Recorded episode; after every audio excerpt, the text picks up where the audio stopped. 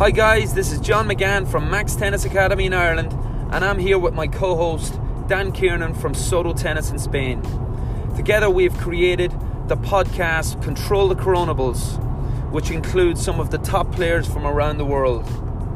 Our objective is very simple.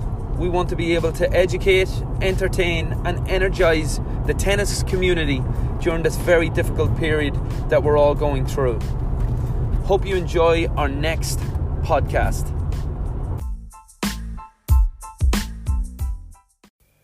Welcome to episode 23 of Control the Controllables. In today's episode, we have one of the biggest names in world tennis currently, the money ball of tennis, Craig O'Shannessy. Craig talks through the way that he has used data over the last few years. He goes into some depth of the experience that he had working with the current ATP world number one, Novak Djokovic.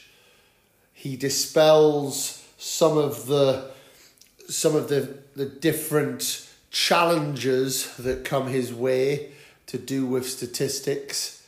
And he also talks about how he was a journalist and actually numbers wasn't his first love.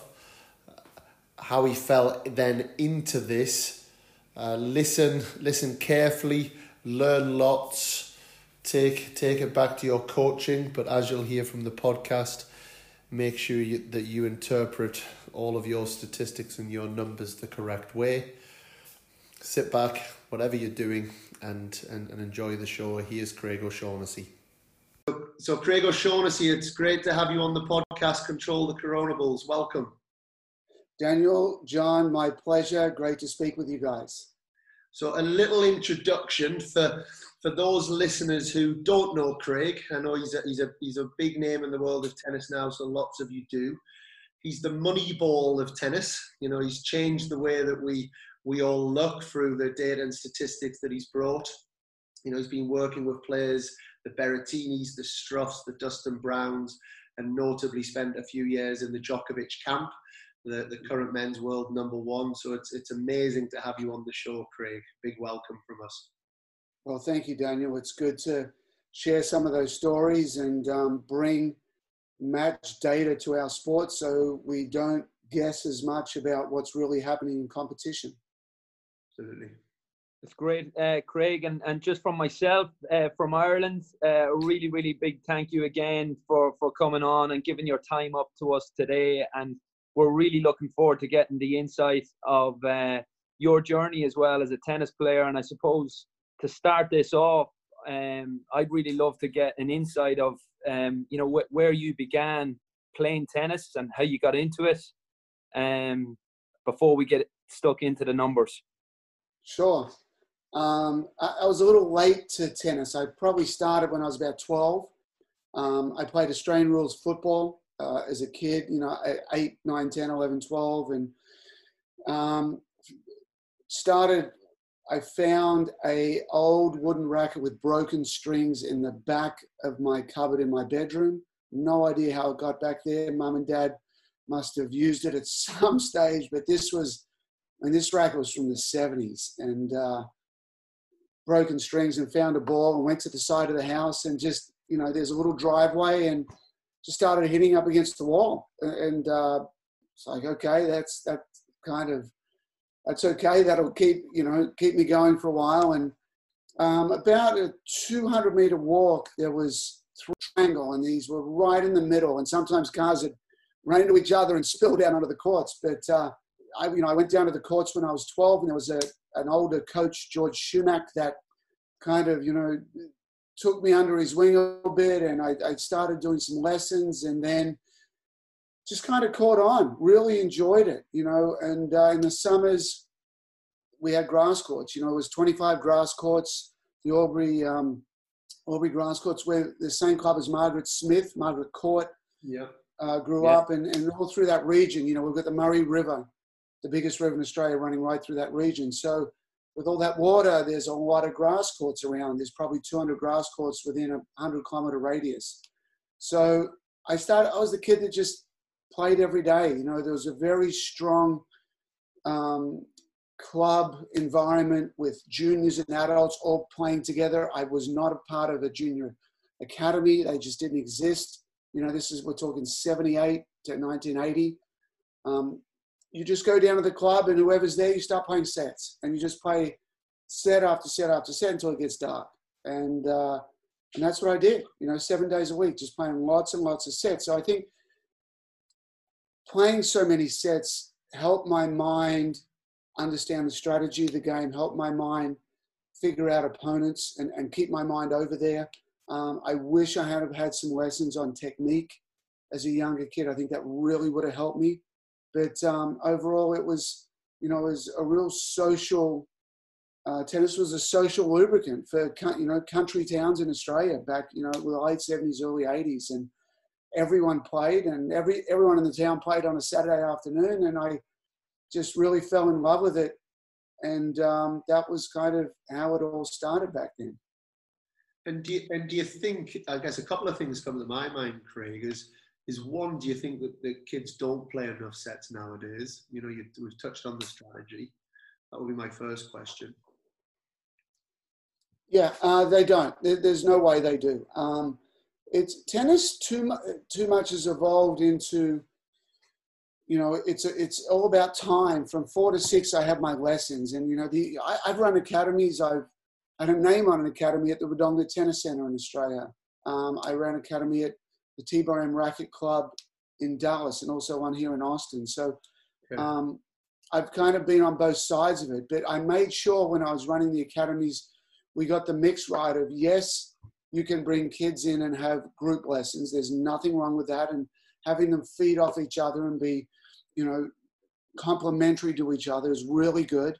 Um, then you've got to have private lessons. You've got to have one-on-one time with your coach to refine the process of tactics and technique.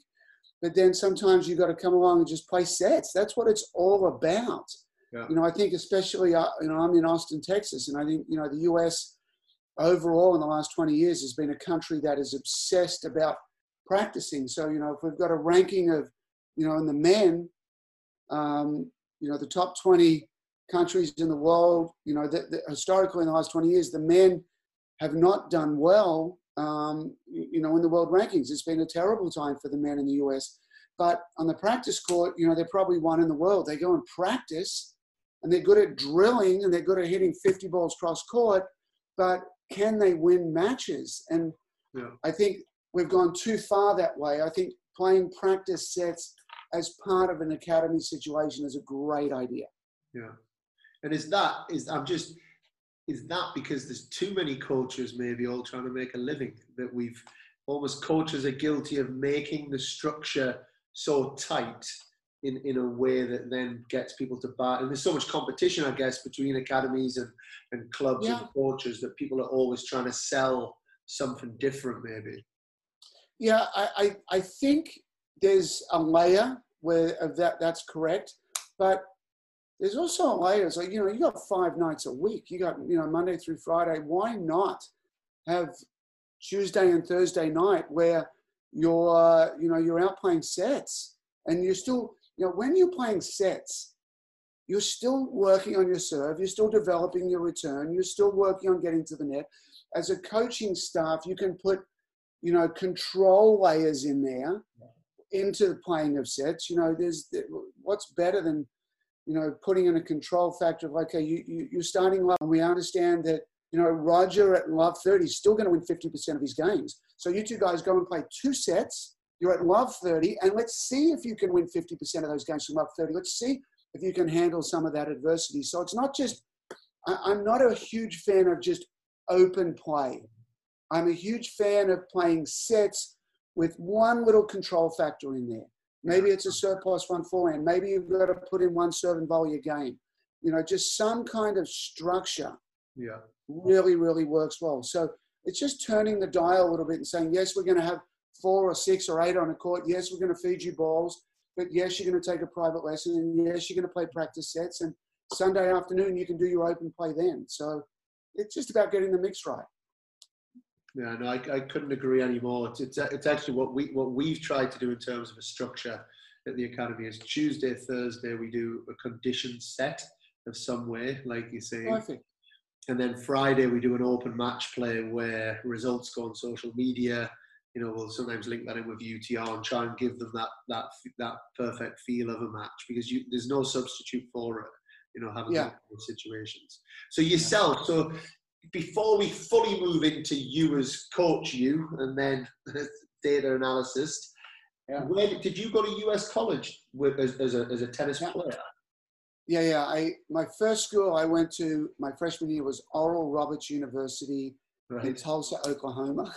right, yeah. now I, I'm a country boy, and I'm a country boy, and my goodness, the, the the culture shock of going to Oral Roberts University. I didn't know what I was getting myself into, um, but it was like it was like going to another planet. Honestly, um, you know, for an 18 year old boy out of a small town in Australia, is what in the world is this? Um, greatly enjoyed it, but got out of there after a year.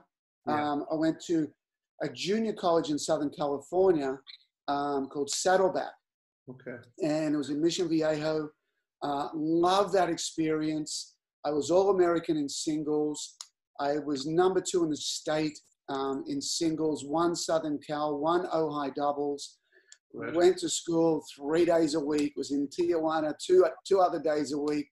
Had a magnificent time, met, met a bunch of great people, and really had an enjoyable year and, and did great in tennis. And from there, I went to Baylor University in Waco, Okay. Texas, and did my junior and senior year and studied journalism got a degree in journalism. So bounced around a little bit, but um, nothing wrong with that. Nothing wrong with that at all. and also massive de- that's massive development to go from starting at age 12 or 13 to ending up at Baylor because I'm an LSU boy I went to- Okay. I did four and a half years at LSU and Oh, again- excellent. and I'm, I'm with you what, what an amazing experience but you know unbelievable but to to go to Baylor that's a proper tennis university Baylor it's a good, Yeah. good university It, it, it's good. I now there's two parts to that. I played number one on the team both years. We weren't that good back then. We Oh, weren't that good. So we were, you know, we were an emerging program, but um, you know, still a, a great city. You know, Waco reminded me a lot of Albury. You know, it's a country town. You know, not that big, and and I I greatly enjoyed my time there. And, and Craig, and Craig, so how how did you end up going from? I suppose I'm drifting a little bit, seeping a wee bit into the into the numbers here. But how did you go from studying the journalism, and then how did that verge into the numbers side of things that you've ended up in now? Yeah, um, could- because they're completely polar opposites. You know, Yeah. journalism is writing, and and statistics is math. And um, typically, people are going to be one or the other. And I absolutely was not math. You know, I almost failed math in high school. You know, I can I joke around. It's like, yeah, I can add and I can subtract, and uh, you know, multiplying is you know, but you know, in all seriousness, um, it's really people will introduce me as Craig, you're the stats guy in tennis. I'm not. I'm not. I- I'm not a stats guy at all. I, I, I don't gravitate naturally to numbers. The way that it works is I just, I, I'm a tennis coach, and no matter who I'm working with, whatever layer or whatever level, I just want my players to win. That's Yeah. it. I just want them to win. So in order to figure out, you know, you look at a big pie chart, and this was when I started dabbling on the pro tour. I was working with guys at the challenger level. You know, they're 100, 150. Um, and I'm like, how do I help these guys win more matches? And you look at a, a pie it's like, yes, it's their nutrition. Yes, it's their fitness. Yes, it's their speed. Yes, um, it's the schedule they're putting together. Yes, it's their technique. But when I, you know, I looked at all these parts of the pie, I'm like, it's their strategy. It, it's their understanding of the patterns of play of our sport. And because statistics in tennis weren't recorded before 1991, our sport is super late in Yeah. figuring out the numbers, but the numbers, you know, numbers explain winning. Numbers are the language of winning in tennis. So if you want to figure out, should I hit a forehand or a backhand? Should I hit a return down the middle or down the line? Should I go to the net or stay back? Should I hit two first serves? You know, all, all of these questions we have, numbers are going to tell you the answer.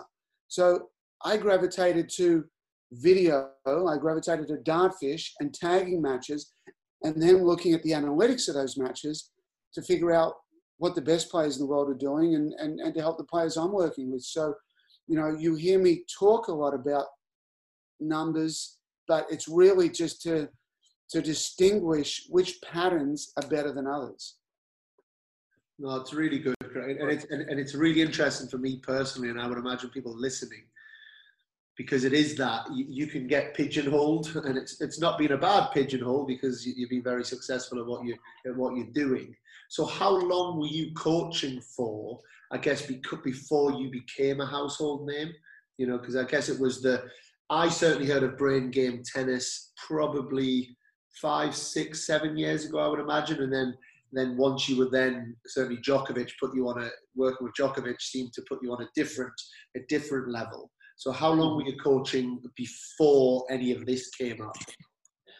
Um, from a coaching standpoint, when I finished college, I worked for Peter Burwash International yeah. out of Houston, Texas. And uh, that was a great grounding for me.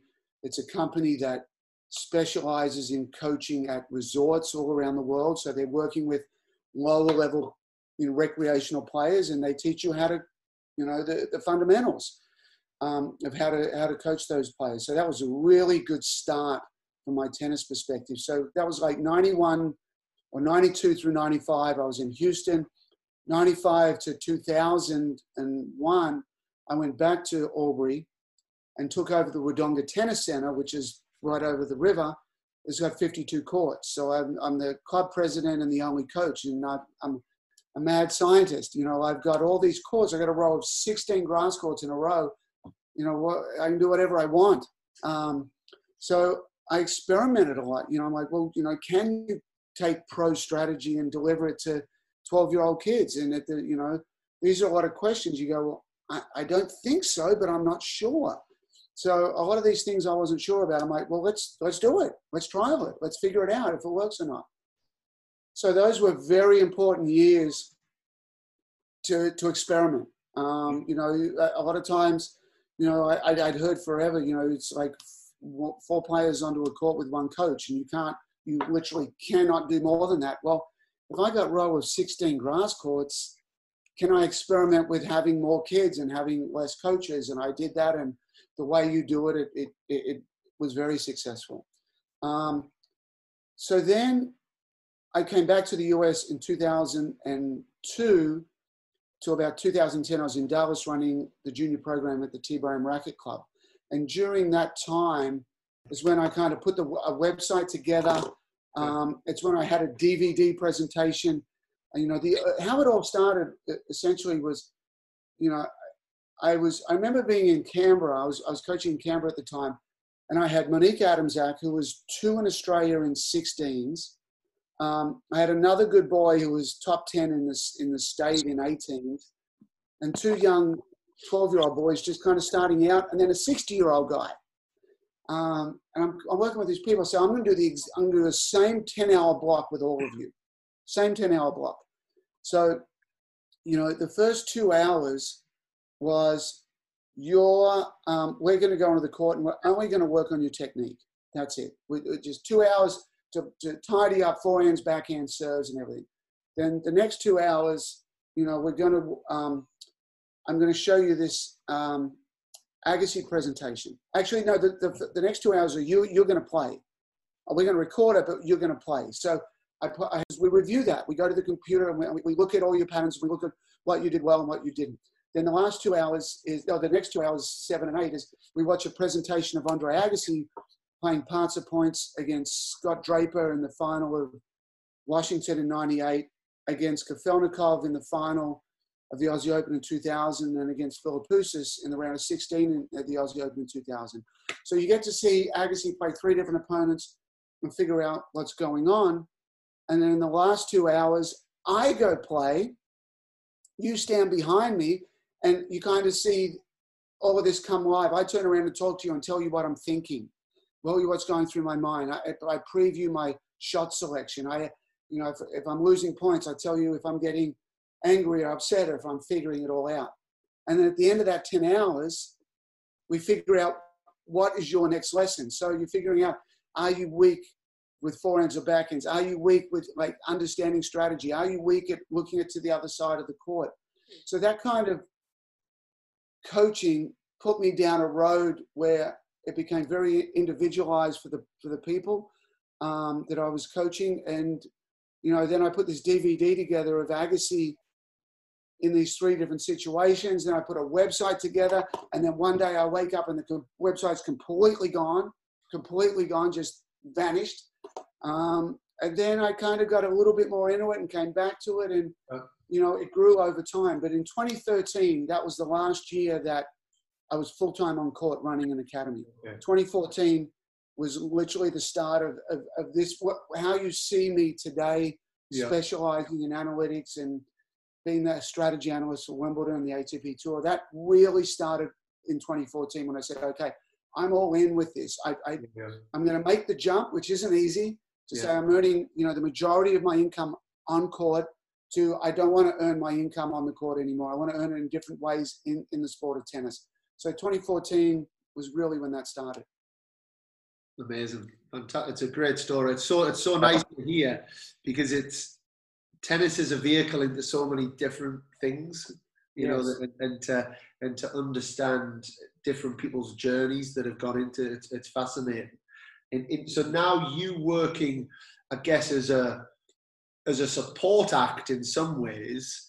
You know how how have you overcome those challenges? Because you, as a coach yourself, going in, working with another coach. We all have egos in this business, uh, you know, in this world. How, how, how have you overcome that? Yeah, it was interesting. So um, I always, you, you, always know in the back of your mind, like, you know, I'm working with these guys around 150, 100, but never anyone, you know, is like at the top of the tree. So my plan was actually to, to to to stop working with players on tour. And I, I, thought to myself, you know, I'm kind of when people kind of look at me and figure me out, it's like this this guy does this. It's like this guy helps players that are lower down the down the chain, and um, that that's his specialty. That's that, that's where he fits. And I'm like, I'm gonna extract myself from the tour for two years. Yeah. So to try and cut the cord on that, okay. and then re- cut the cord out of the 150 range and reinsert in the top 10. That was the goal. I, I had no idea if it was going to work, yeah. but that was the goal. Um, and then, you know, a, a lot of times the success comes down to having somebody in the middle that makes the introduction. Yeah. That's really, really key. Yeah. Um, so I was in Indian Wells. You know, I, I, had kind of my business brain game tennis on my website, and this is I think 2016. Yeah, it was emerging. It was okay, um, but I had a meeting with PlaySight, and you know, PlaySight had just come out, and they're doing amazing things in 2016. I'm like, what would happen if Brain Game Tennis and PlaySight kind of joined together, and you could go to the PlaySight terminal and get Brain Game information out of it? So we had a meeting, and Gordon Uehling was one of the people at the meeting. And there was a bunch of really nice Israeli guys. This was at Indian Wells. Um, and I, am going through kind of what I do, and Gordon hadn't really heard of it. And Gordon kind of stopped me. He goes, Craig, have you ever talked to Novak Djokovic about this? I said, I certainly have not. I, I don't know Novak. Um, don't you know? I, would love to. I'll, I'll, connect you. I'll connect you to uh, to Novak. With a lot of things, you know, you know, you think, okay, that's very nice of you to say that. Probably not going to happen, but um, but anyway, so he, sent an email. He copied me into Marian Vajda, and Marian's has been Novak's long-time coach. Um, I was going to Monte Carlo. Marian was going to be in Monte Carlo, so we meet at Monte Carlo. We sit down and um, at the Monte Carlo Bay Hotel, and you know, it's Marian goes, "Nice to meet you. What do you got?" So I pull my computer out and I go, "This is what I do. I study patterns. I, I study strategy. I can tape all of Novak's matches. I can give you pre-match analysis. I can give you post-match analysis. I can give you video and everything. I, what I do. So he's, you know, like a lot of meetings like this, it's Marian's very impressed. He's never seen anything. He loves the idea. He's like, yeah, we're going to do it. It's great. And, you know, that's, so that's April. Nothing happens in May or June or July. And, we just kind of drift apart. And then I see him again in August at the US Open. And we just kind of jogs the memory. And, um, and then in November, you know, everything in tennis changes in November, December. You know, yeah, yeah. Pe- people move on, relationships change. Yeah. Um, and then Marian contacted me and said, you know, let's do a trial for three months at the start of 2017. I'm like, sounds good to me. So I meet with Marian and Novak at the Aussie Open in 2017. We go out into the player restaurant area and we sit and I'm like, you know, I think the best thing I did was when we started the conversation, the best thing is I said, Novak, how can I help you? You know, I do a lot of things. Yeah, what do you need? Yeah, yeah. And and that framing that, so it's not just me saying, Novak, this is what I do. It's like, you know, and he said three things. He goes, first of all, I've hardly ever seen myself play. I've hardly seen video. Um, you know, there's things on the court that I think that I'm doing well that I don't know if they're exactly right. So I want you to video me a lot. I want to receive video of me. I want to see my patterns. I want you to figure out and tell me, Craig, this is what you're doing well. Craig, Craig, this is what I'm not doing well. So, you know, very humbling. You know, again, this guy's wow. already won, already been number one. He's already had the 2015 amazing year, the 2011 amazing year. He's won 11 Grand Slams. He's an icon. He's a legend already. Yeah. But he's saying, I got a lot that I can improve upon. I want to see it. I want to get better. Um, the next thing is I'd love to have a, a, you know analysis of every opponent I play. There's a lot of guys. I go out there and I don't really know them. You know, Marian doesn't really know them. We're, you know, we don't want to fly blind in any match. So that's what we want. Um, and lastly is like, there's a few guys on tour that give me a little trouble. Let's double down on them yeah. and really understand them. I'm like, I, yeah. I hear. So that that was kind of where it all started. And then you know, Novak played to Wimbledon in 2017, and he's out for the rest of the year with the elbow injury. So, you know, the, the, the first half was okay, the second half was non existent. Then the first half of 2018 was terrible. Um, you know, he just wasn't ready to come back and then makes the final in Halle and has match points, then, then, then wins Wimbledon and he's back. And then, in, you know, in the next couple of years, we win four Grand Slams together. Um, you know, I, we, we have a great relationship in the team. Marian is at all the events. I'm at some of the events, but I'm delivering all the strategy. And it, it worked really well. And at the end of 2019, Goran comes on, and Goran's just old school. Goran, you know, doesn't get numbers. Yeah. He's, he's just not wired that way. But as a, you know, as a focal point on that team, it's Goran's call on what happens. And yeah. since he doesn't understand the analytics as much and doesn't you know, doesn't really know it or trust it, he didn't want it anymore. And that's fine. Um, you know, he's, he's the boss of that team. So I moved on. I now got four guys I work with. I love it. I'm having an absolute blast. I'm much more deeply embedded with that team. Um, and, and, and I'm killing it, just having so much fun. So, you know, th- things, things evolve, you know, tennis is, it goes in waves and the three years with Novak were fantastic. Um, we're still best of friends. We still have amazing respect for each other, and and you know the the journey. Moved. Agassi was in, uh, involved in the team as well for a while. How did how did he uh, reciprocate the numbers? Um, Andre, I, I, was there. I was at the training camp uh, when Andre and Radek Stepanek were, you know, their first day, first day on the job with Novak. We had a training camp to get ready for the season. Uh, so it was the it was December 2017. Um, two, two things. There was there was part of it that's like you know Andre. When, when you when you and I see Andre, you know sometimes he pops into the U.S. Open and does commentary, and and the things that come out of his mouth were just so amazing, you know. And I said when I first met him at the training camp, I said, Andre, you know, I a lot of what I I do has been heavily influenced by you. Um, I have this DVD presentation of you playing these three guys and you play them all differently and, and, and you know you you manufacture your game to plug into opponents and you know you had a massive impact on me. Um, and so there was part of part of it i'm like this is going to be great. But right from the start there was part of me i'm like i don't see this relationship working with novak. I, I just you know, there, there's, you know, and, and sometimes it's like you say, why Craig? And you're like, I hmm. can't explain it. I don't really know. But, you know, it lasted to Indian Wells and then it was done. and I had that feeling right, you know, from the first couple of days in Monte Carlo. Not because anything, yeah. it was just, oh, it's all about a fit. You know, you've got a round yeah. peg and a round hole. And that fit to me just didn't seem like it, it was going to last. And, and they could have proved me wrong. Um, and, and, you know, I certainly did everything that was required of me during that period of time, but I kind of saw it coming and it didn't work. And that's life. That's life. Craig, it's it's fascinating. I have so many different like rabbit holes I want to go down because there's so many there's so many yeah. things that you you speak so well about and so and so openly. One thing that definitely is on my mind is uh, are you are you delivering this data? Are you interpreting the data and then delivering the messages from the data? How how does that work? And are you delivering direct to the players?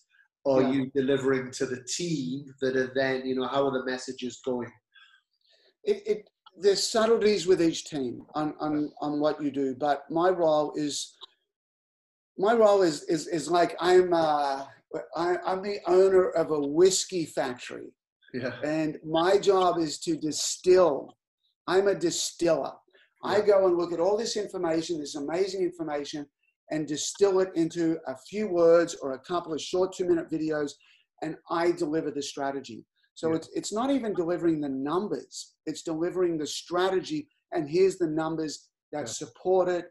The numbers are the foundation of the strategy. So, um, you know, when I'm delivering strategy for Novak or Matteo or, or Jan-Lennard, it's, um, it's typically done as a PDF. It, I, set, I set it up so that I can be on site doing it with them sitting next to me, or I can be here in Austin in this chair in this room, yeah. um, and they're in Shanghai, or they're in you know some other part of the world, you know, in yeah. St. Petersburg.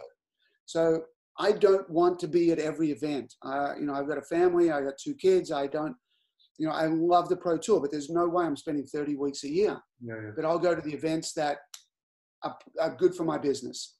So I deliver the strategy directly to the player and directly to the head coach um, they, I, I love to do it the night before, so both, you know, everyone in the team has time to digest it. Then they can look at it the next day. It's typically going to look like this. I have a summary at the top. Yeah. Four or five points. Bullet points, bold, bullet points, one or two sentences with each bullet point. Um, next, you're going to find video. Video is typically here's your best. Here's here's where this guy's weak. And under on the video, it's annotated in Dartfish. So, you know, I, I want to write one line at the bottom to show them this, you know, you got a point, maybe a 10 shot rally with a few things happening. But when you read the one line at the bottom, you know what to focus on. You know what my intent is to make you watch the video. So I go into Dartfish, I extract the video, I make the movie, I put the, the writing at the bottom, and I like to keep it between two and three minutes. So they'll watch that you know, for instance, you know, the ABCD at the back of the court, that, you know, that, that terminology, the one through eight in the service boxes, um, it, it's all there. Yeah. It's amazing though, because the, because that's the thing in my head. It's the interpretation of it is massive, you yeah. know, and, and these, you know, any statistic and any data in any, in any field, if interpreted the wrong way, can yeah. can be dangerous. And is that now as your your numbers are out there, you know, we're we're all we all talk about them. We all talk about zero to four, 70 percent, you know, all of these. And I'd like to get into some of those definitions in, in a little bit. Have you found that they have been it has been a bit dangerous if in the wrong hands and not interpreted in the right way? Um nice question. Nice question, Daniel. So, listen, first of all, they're facts. You know, it, it, those numbers came from the 2015 Australian Open. Um, that was a pretty fast tournament. Uh, yeah. You know, 70 20 10, as we look now, is on the faster end of life, not the slower end. Um, but, you know, they're, they're, it's just the facts. I think where, if I could go back in time to 2015, and and again, you know, I learn as everybody does when we do these things. You know, uh, the, the first thing that struck me, and, and again, with this data, you don't know how important it is. You don't even know what it means. You don't even know it's like, is this important? Is it not? So IBM collected, they put it at the bottom of a of a match stat sheet, but they don't put it in tournament totals. And they don't record it on every single court. They record it on the bigger courts. You know, for some reason, you know, if you're on court 18, they're like, we're not sending somebody out there to count that, even yeah. though it's a grand slam and, you know, the slam's walking away with $50 million. We're not going to pay a guy $8.50 to walk to court 18. Yeah. Completely nuts, but it's true. So the first thing I saw when I added, you know, I had to go individually and put it all into my spreadsheet, and I sit there, and he's like, "Here's the first minute anyone in the world, any person in tennis, sees 70, 20, 10," and I look at it, and I'm like, "What does it mean?" Yeah. So I, I, I look at it. The first thing that I look at is like, these players are the best players in the world. They're the most consistent players in the world. We obsess about consistency. We talk about it, you know, as as as part of you know, one of the most important things in our sport. Um, and, you know, the first thing is like seven points out of 10 mean the player touches the ball a maximum of two times. Okay, that's not a lot. That's not a lot of touching. And then you go, well, what are those touches? Because when we go to the practice court, those the touches are a rally ground stroke and a, a rally forehand and a rally backhand. The touches in zero through four is a serve, a return, yeah, serve plus one and a return plus one. A serve plus one is not a rally forehand. You don't have a, a, a rally forehand preceding a rally forehand. You have a serve preceding it. it. It's very important what precedes the shot, where, you know, how comfortable you are. Yeah. So it's, it's a different animal. It's a, it's a different environment. And then you look at 10% in nine plus, of which we obsess about on the practice court. Um, so you're like, okay, our practice court is broken why are we spending 90% of our time in practice literally working on something that happens 10%? So you have, I understand that there's coaches out there and there's systems, the Spanish system, yeah. that live and breathe consistency, shot tolerance, repetition, grinding, patience, suffering. Yeah. That, that's that's who we're and then we got this guy Craig coming on saying, no, that's not any good anymore. Well, like, that's going to ruffle some feathers. You know, people have said, you know, they, they put their stake in the ground and said, this is what I stand for. And then for the first time, we have match data and it goes against what they stand for. I get it. I get yeah. it. So if I could do it again, and, and it's what I'm doing now, is saying, okay, I'm not advocating in the slightest that you should be trying to end points in the first four shots. I'm yeah. not. I'm yeah. not telling you to, you know, I'm not telling you to hit more winners in the first four shots. I'm absolutely not. I'm telling you essentially the a complete opposite is I want you to survive the first four shots. There's, there's different, there's four different battlefields. So, you know, if you think of it like this, tennis is a war. Yeah. You've got four battlefields. If you're Germany, you've got a battlefield against England to the north, a battlefield of France to the west, to Russia to the east, and to whoever's to the south, whoever they want to go and invade to the south. Four different battlefields. Maybe one's on water, one's in mountains, one's flat, and who knows what the other one is? Well, it's exactly the same in tennis. You got the first serve battlefield. First serve battlefield is I your ideal ending to a point when you hit a first serve is um, you're either going to get a return error, which you love, the ball's going to come short, and you're going to play a three-shot rally, which you love, or you're going to be at the at the net. Those three things you want to have happen the most. Yeah. If it's a second serve, it's completely the opposite. We don't want a double fault. We don't want to make a serve plus one error and we want to get past that shot and still survive, still be alive. First serve returns, put it in play, and hit a return plus one backhand in the court. Second serve return, attack it deep down the middle and hit a return plus one forehand. Four immensely different battlefields. Yeah. So I am, I want you, you know, so then the, the, the next step of that is you know, it's like, okay, I go and see Craig talk for an hour. What, what's the number one thing that you could say when he comes away is the first two times you touch the ball mean more to winning and losing the point than anything that follows. Yeah. So I want you to survive the first four shots. I, you know, the end, the end game of all this research is we want people practicing the first four shots, being more proficient at them and extending out of them and playing more points in five through eight because you've got better defense in the first four shots. I think the message in 2015 and 2016 and 2017, I didn't get that message out enough. So Yeah. then it's like, well, you know, somebody if somebody wants to bend it and say, okay, Craig wants you to hit winners in the first four shots. I saw that. You know, it's like, and people saying, you know, the pros can hit 80% winners in the first four shots, but it's 80% errors, well, which is completely false. It's it's 80% errors for everyone on the planet Yeah. in the first four shots.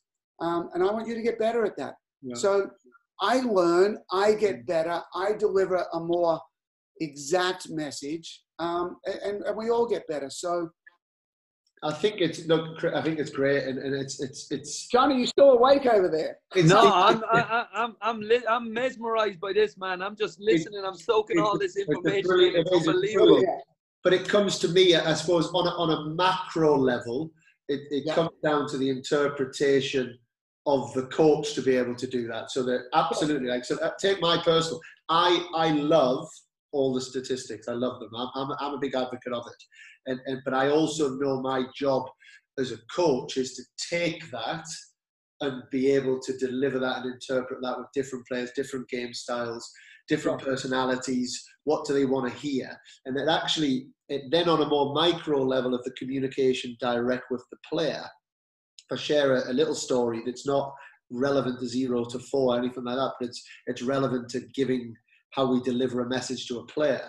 And I worked with a guy, and he was he was a uh, junior Grand Slam champion in doubles, quarterfinals, Australian Open, good player, and he was Wow. playing in the Futures event. And I was traveling with another guy who used to play for University of Texas. So there's a few connections there with you, Greg. Yeah. And and we got done some we done got the kind of college reports on this American guy who was playing, who was you know he was very right hand dominant on his backhand, and he struggled to access the short wide angle on a passing shot. So I'm taking the stats of the match, and we talked about the strategy of really coming in, and when he when you come in on his backhand, sit on the line. So he's come in 28 times in the match, and he's won he's won 27 of them at this point. Okay, and he's a he's a set he's a set and four two up, set and four two up, and he hits a slice approach break point down, and the guy kind of mangles this backhand short cross, and he turns to us and he goes, "Great information, guys." Thanks for the information. and, and, and the reality is that information that we gave him actually won him the match. But in Yeah. that moment, players. So I, I, going back a, a few minutes, Craig, if if you're telling Novak Djokovic, Andy Murray's favourite serve at 30 all is wide, and he Mhm. and he aces him T. Mhm. It, how how do those how do these big Yeah. guns take take that data eh, or Yeah. that information? How's that delivered in a software? It- It's a great question, and, and and Novak is the poster child for the answer to this. So I, um, when when we first started delivering this, you know, I had the conversation with Novak. I, I'm like, okay, and he was huge into knowing where the guy's going to serve on big points. Huge. Yeah. Always always had to have that information, and if it was 50-50, it's fine as long as he knows. But let's say there's a favorite location. Dominic Thiem out wide in the ad court at 30-40. Novak, sit on that. He's going to hit a hard kicker. I want you to return back cross court to C. Don't recover to the middle of the court. Stay in, stay in the ad court and hit a forehand as the next shot. Yeah. So I got it. Now, I said, if Thiem goes down the tee, that's to your advantage.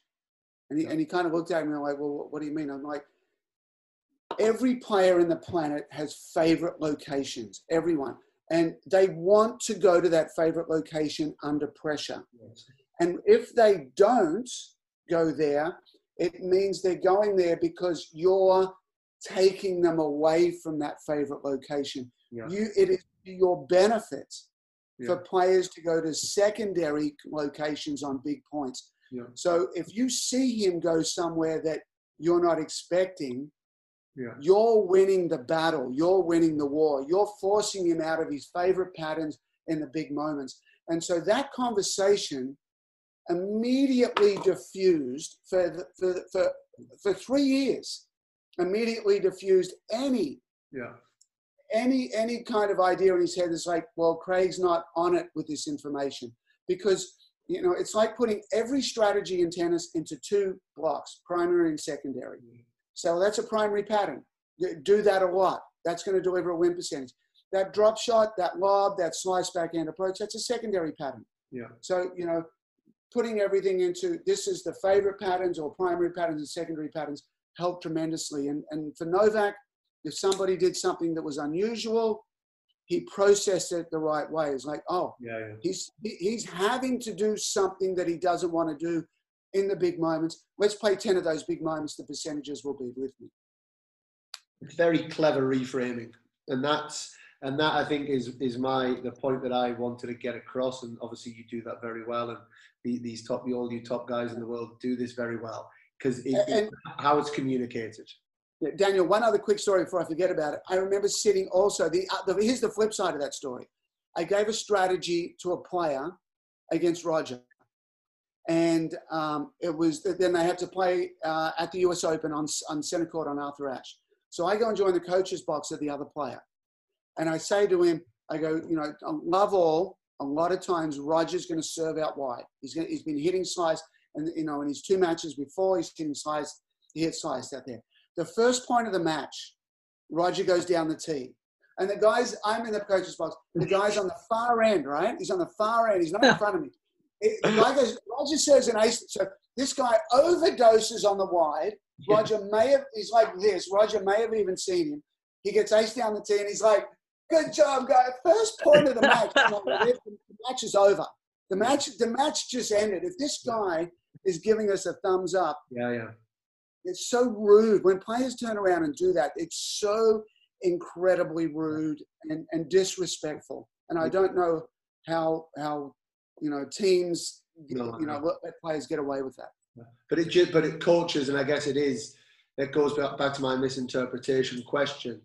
I would imagine there is a lot of coaches and players that can take these things, and if they're not communicated yeah. in a sensitive, ultimately it yeah. comes down. We have to know our player, don't we? We have to know all the players we work with. We have to know them and how to get the messages across.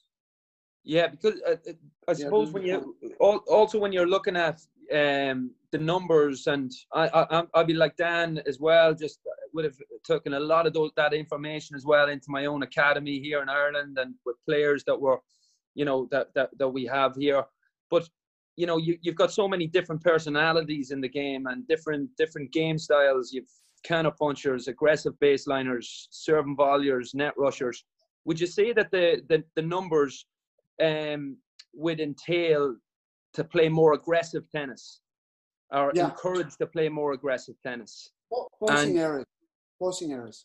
Yeah, and do you think that again, as I say, with with that with that kind of how can I word this properly? So, like, if if you're looking at the numbers, um, with that you encourage you to be let's say you wanted to be a, a, a counter puncher or you're naturally more of a counter puncher type of a guy or a girl um, would the numbers take away that personality or would you, how would you inco- or how would you incorporate that into a hmm. counter puncher style of a, a personality like or player I like it. First of all, um, I absolutely love that our sport has such a huge variety of playing styles. Um, I, I think that's a big plus of our sport that doesn't get enough credit. Um, I think also the playing surfaces, having different playing surfaces, is a massive attraction to our sport. Lately, the surfaces have all come together in court speed. And I don't think there's anything wrong with having some really fast courts and some really slow courts, having a little bit more diversity. Um, and that may come out of, uh, you know, it, it, may be a byproduct of, of this period of time. Um, so when you're working with a player, there's, there's again, there's different layers. There's, there's, there's a layer of statistics that say it doesn't matter if it's a man, a woman, or Roger Federer, or Diego Schwartzman, or Ivo Karlovic. It doesn't matter if it's two kangaroos playing on the dark side of the moon. these are the analytics that underpin tennis. Yeah. You're not going to change it you can't bend these this layer of analytics. It's what our sport is. So you recognize those and say, okay, these don't change.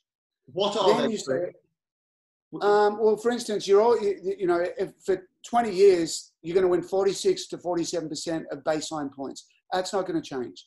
Yeah. You know, and the way that, the way that it's recorded, that IBM does it, if I'm playing you, Daniel, and we, we, we, we play a point and you win it, the statistician on the side of the court is going to look at you and say, well, Daniel's standing at the baseline, and they will log that as a baseline point for you.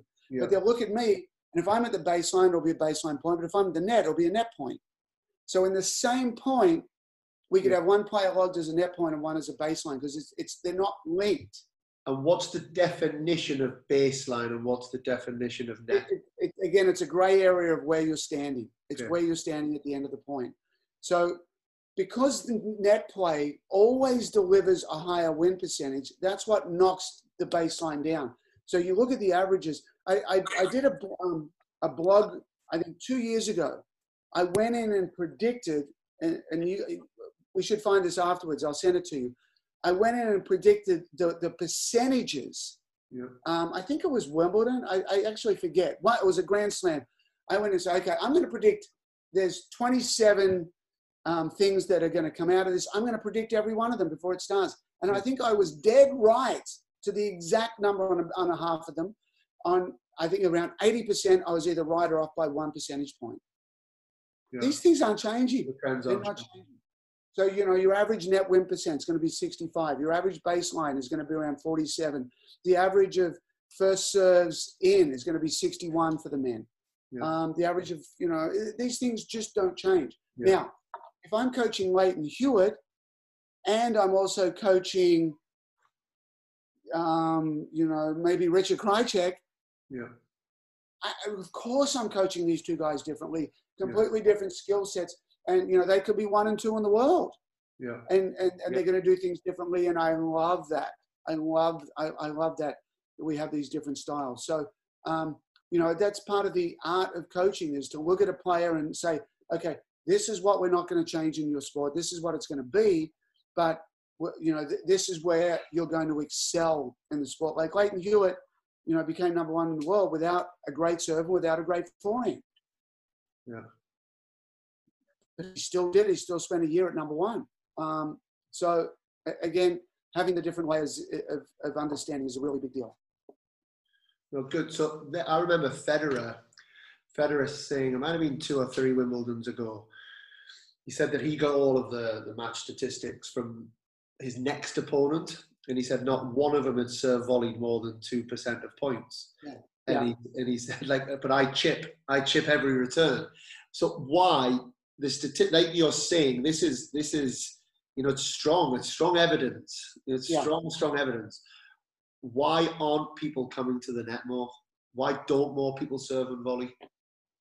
It's um, th- there's there's a there's an official thing called crowd mentality, and it essentially is predicated on this. If you have hundred people, and you have five of the hundred say something false, whatever it is, say whatever it is, they can convince the other they can convince the other 95 that it's true. So when you have a game style like Lleyton Hewitt wins Wimbledon, and his game style is not to come forward, um, and, and all of a sudden it's like, well, because Lleyton Hewitt now is not coming forward to win Wimbledon, then our whole sport's changing. Um, and then you look at serve and volley keep dropping, and it feeds on itself. You get McEnroe saying you can't serve and volley. You get Federer saying you can't serve and volley. You get Davenport saying you can't serve and volley. Oh, you know, there's a 2013 article in the Los Angeles Times interviewing all three of them. They're, they all they all stick a knife through it. Oh. And so serve and volley in 2002 goes from about 30% to a decade later to about 6% for the men. And but you look at the win percentage and it's 67% every single year. So you get things wrong just by looking out there and saying, well, the guys aren't serving and volleying anymore.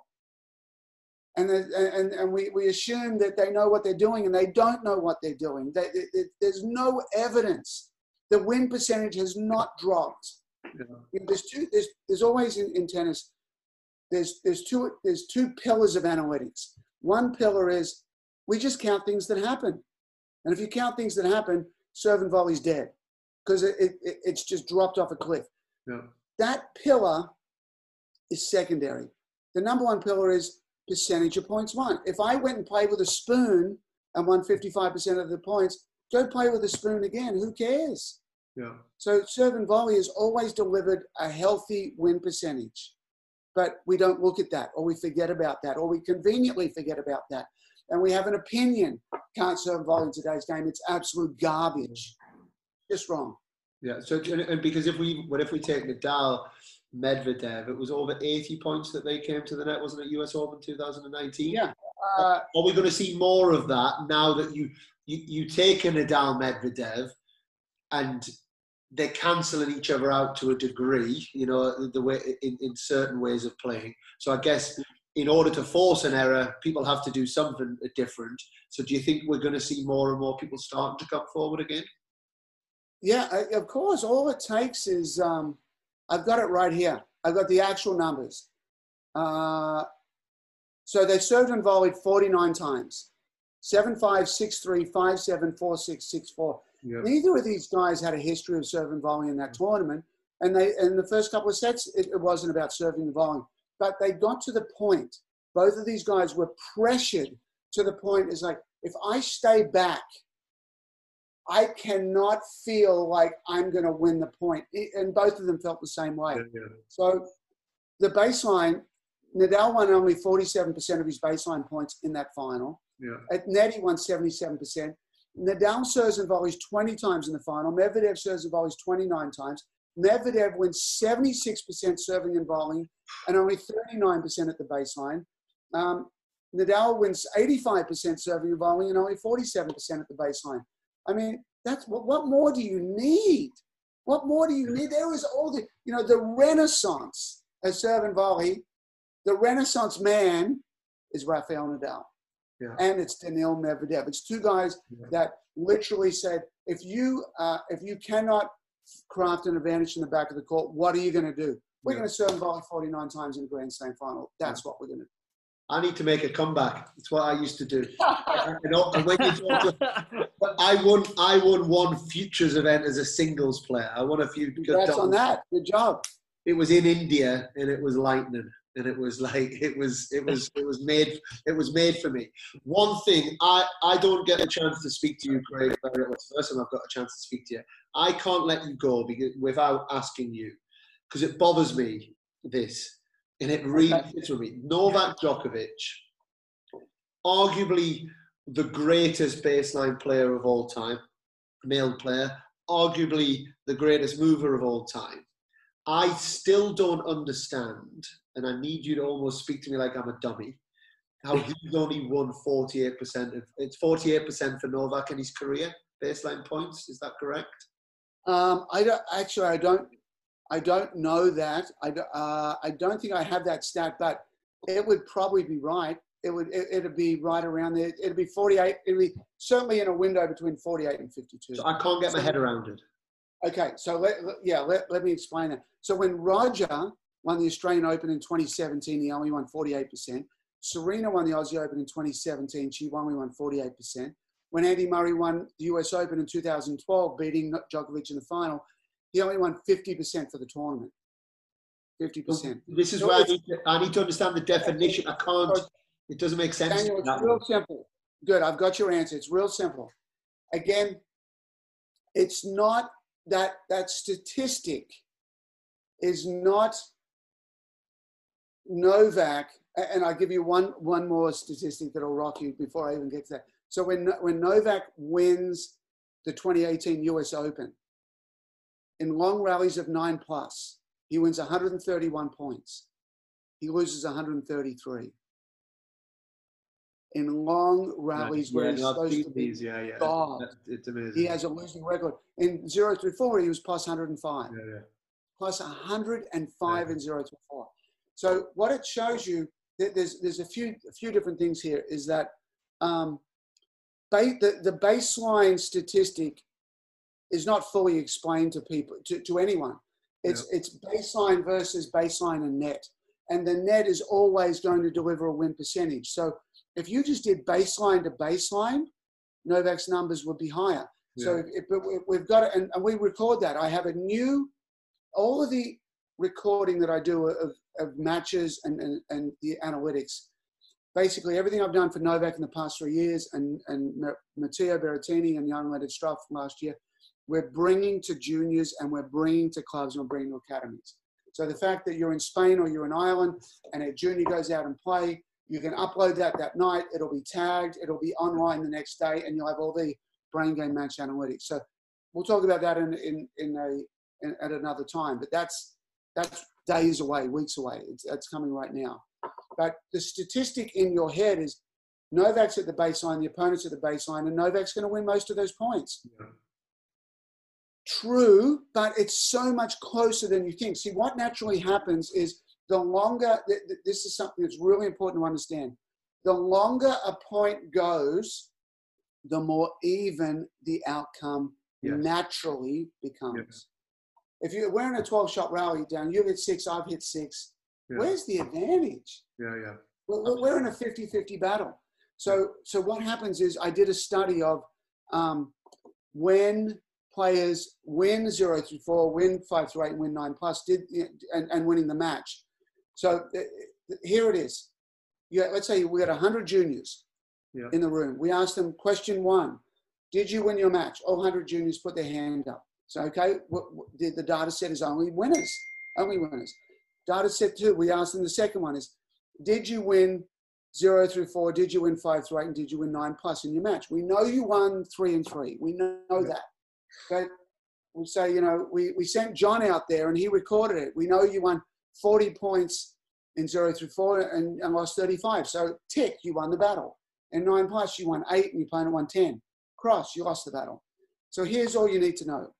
In five Grand Slams, the match winner won zero through four over 90% of the time. Yeah. The match winner won zero through uh, one five through eight about 65% of the time. The match winner won five plus, uh, won nine plus, only 55%. And again, you're starting at a 50-50 battle. So long rallies and grinding and, and not on the first line yeah. of winning of winning matches. Yeah. I did an analysis at 2017 of Roland Garros, the number one analytic that for men and women that says if you do, I just wrote an ATP story about it. It's coming out tomorrow. Uh, here we go. So you would think Rafael Nadal you would think in zero through four or five through eight or nine plus, you'll win matches at Roland Garros is winning zero through four. Yeah. I, I'm completely with you on that. I've tried to not to not to prove you wrong on that, but I've that that stuff I've we've done our own charting on that to make sure yeah. you know in our heads, but still the baseline one is the one I need to get my head around. Well, I'm gonna I'm gonna give you one more. I just wrote a story on it, and I've got where is Rafael Nadal the best? Take nine plus, right? Zero to four, he's the master, isn't he? Well, it, it's it's not for him. It's in five through eight. So for I'm looking at it right now. So he wins 55% of his points in nine plus, which isn't bad, which isn't bad. In five through eight, he's at 59%. Okay. So Nadal is the king of five through eight. And again, we're trying to get, and he's, and he's, uh, let me give you his, his zero through four numbers. He's at 53. Okay. So he's about in zero to four and nine plus, he's about the same. But in, in, in five through eight, he's at 59. There's no player at any rally length better than Nadal in five through eight. Right. Okay. So five through eight is Nadal hitting the ball in uh, three shots or four shots. Yeah. So you just distill it down. Yeah.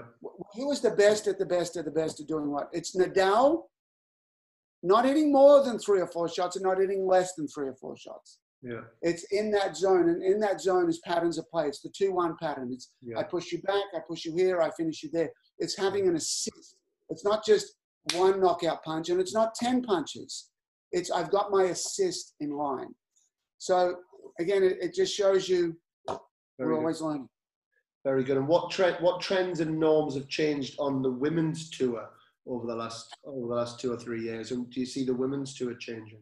Yeah, the women's tour follows the men's tour. Okay. Um, you know, the women's tour hitting more serve plus one forehands. The women's tour, you know, the men are about at the elite level, they're 75% forehand winners. Um, at, an, at a normal level, they're about 68% forehand winners. And the women in general, about 63% forehand winners. Okay. But, you know, sometimes I've seen points played. You know, I think it was a couple of years ago at the Australian Open in round one. I think the men were at 66% in zero through four, and the women were at 66%. Yeah. So sometimes I see the women, if it's Serena or Maria or you know some of these other players that you know they're, they're delving more into zero through four. They're not staying back and rallying and hoping, and they're not just relying on backhands. They're, they're evolving away from those two two areas.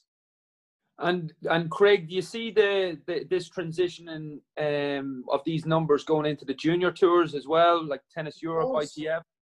Of course. Yeah, well, why not? Again, you know, you're going to get some coaches that say, "Well, Craig, I love your stats, but you're talking about Novak. I coached 14 year old girls. It has n- nothing to do with it." Not true. Not true at all. We're all on a curve. We're on a curve towards the promised land, and at some stage on that curve, you know, it's the, the difference my, my idea is like, Craig, what's really separates junior tennis and pro tennis? The speed of the ball and the speed of the foot. You want the same patterns. The same patterns are still there. You know, juniors are, are missing around 30% of um, all returns. The pros are missing about 30% of all returns. So just, you know, think of Novak and Roger and Rafa just reducing their speed. You know, just put slow put them in dartfish and go, I want to watch you at 75% speed and you put them next to a junior match that, you know, and all of a sudden the speed of the ball's the same, as the speed of the feet. We, we want those juniors to copy the speed of these guys over here um, it, with, with the patterns of play. So, you know, just you're right, essentially running very similar patterns. Will there be some small differences? Yes, yes, but in general, coaching the same. Last question before quick fire. You've been amazing giving us so much time, Craig. Thank you so much. Daniel. Um, in terms of with juniors, and I guess with some pro players as well, is there a danger that all of these numbers take away from the independent thinking that I guess ultimately the players are the decision makers out there? And, and yeah. we know that tennis also is a game of certain moments and feelings to a degree. Yeah. You know, is yeah. there a danger that we can send people away from that? So here's the danger. Here's, here's what's going to happen: is the analytics. Again, I, I explained right at the start. The analytics are there only to serve the purpose of figuring out which strategy is better. That's yeah. it. They, they, they, we're not here to idolize numbers. We're here to help teach patterns of play. Yeah. And, and those patterns of play, you, uh, uh, uh, understood through years of experience. Go play for 10 years and have 10 years of failing at something before you figure out, I'm not going to do that anymore. Yeah. I'm on defense in my back end going down the line. We'll try that as a kid a lot. Doesn't work. We need to go cross court. So, what, what the numbers are going to do is explain, we're going to short circuit or accelerate the the experience you know you need 10 years of experience to figure this stuff out but the numbers and the video and the analytics and the strategy we can we can short circuit that and, and make it faster and make players better quicker. Yeah. so let's let's say the analytics i think the viewpoint we need is the analytics are going to show us the stupid things we do on the court that we shouldn't be doing. Here's all the low percentage things. Yeah. Don't do them yeah yeah. Stay away from them yeah. and let the analytics teach that. You know, Novak, you know, if he's sitting in the middle of the court with the forehand, he's got 20 things he can do.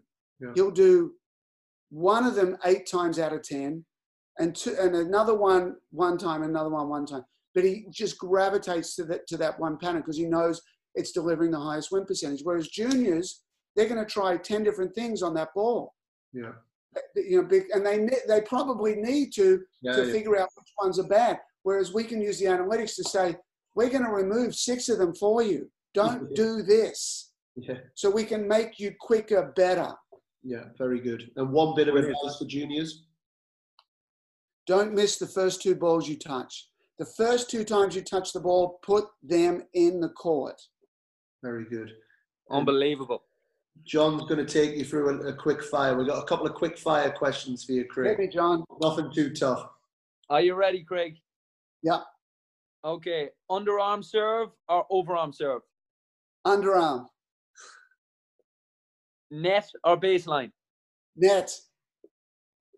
ATP or Davis Cup? ATP. Singles or doubles?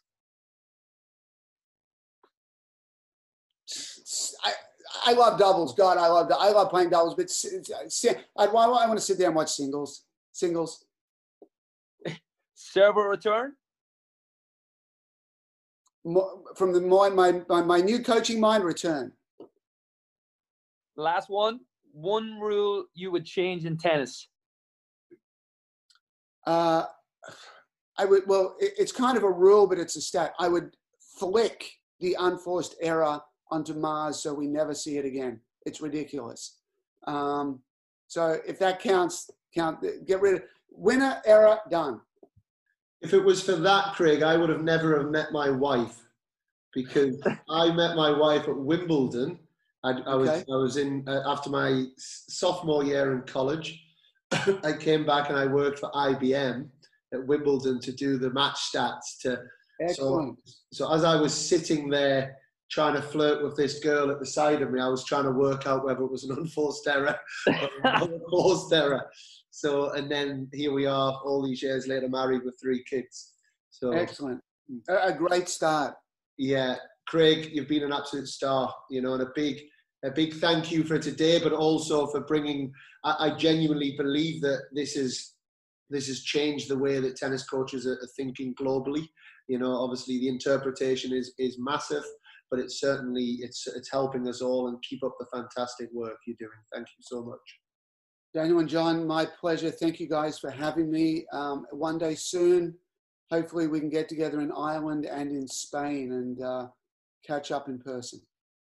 Would absolutely love that, Craig. Have to get you over to Dublin, Ireland. Yeah, I've been once. I, I, my, we, we did a tour. Um, I was coaching at Wimbledon. My wife flew over with my boy. He was three at the time, and we did we did Wimbledon. Then we went to Paris. Then we did a tour around um, Ireland, and uh, we we had an absolute blast. We're, we're, definitely coming back once all this Corona stuff is uh, in the past. So thank you. I can't wait, man. Yeah, very I'll, good. I'll, I'll cut it there. Craig, thanks so much for your time. Okay. It's, it's lovely to meet thanks, you. Thanks, guys. Take care. Thanks, so, th- thanks a million, Craig. Thanks very yes. much. Thank you. Yeah. See you, lads.